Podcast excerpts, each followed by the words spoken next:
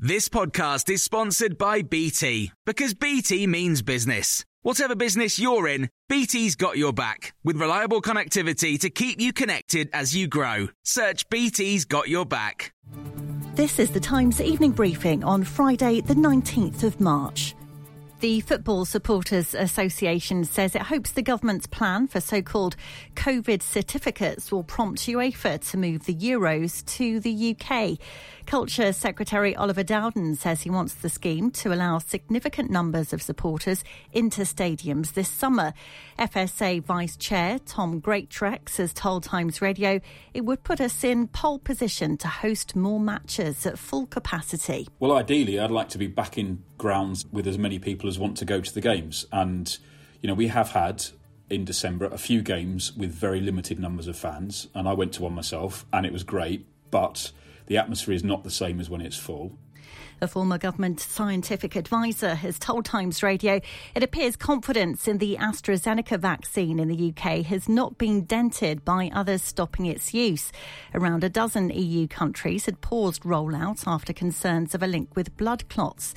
But there have been repeated assurances it is safe. France and Germany are among those restarting their vaccine programmes with the Oxford AstraZeneca jab from today. Sir Mark Walport says the messaging really matters. All the evidence says that in the UK the vaccine confidence has not been uh, affected significantly. The messages have been absolutely consistent. Um, you know, the benefit of having the vaccine so much outweighs any conceivable uh, uh of the side effects that are, or the, the, the, adverse effects that are being sort of associated with the hmm. vaccine, mm. but not necessarily caused by it. But we can see there's much more vaccine hesitancy in Europe, uh, particularly in France. And Boris Johnson is to receive his first dose of the AstraZeneca vaccine in London today.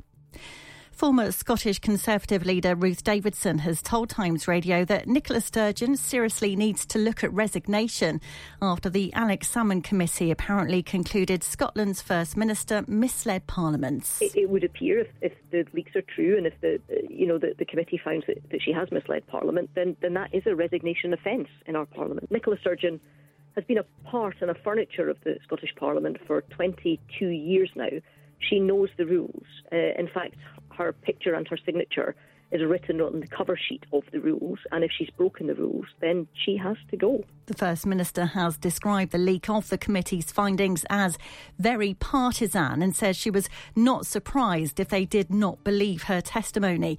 She says, I stand by all of the evidence I gave to the committee, all eight hours worth of evidence. A man who killed his partner after she revealed their affair to his wife has had his sentence increased to 13 and a half years.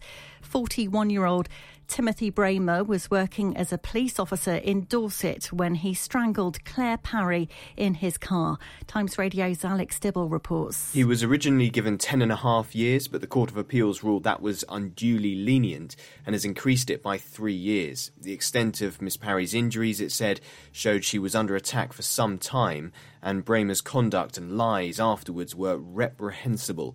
You can hear more on these stories throughout the day on Times Radio. To celebrate the beginning of spring, save 50% on full digital access to the Times and the Sunday Times for six months and stay well informed on the latest stories. Visit thetimes.co.uk forward slash Times news briefing and subscribe today.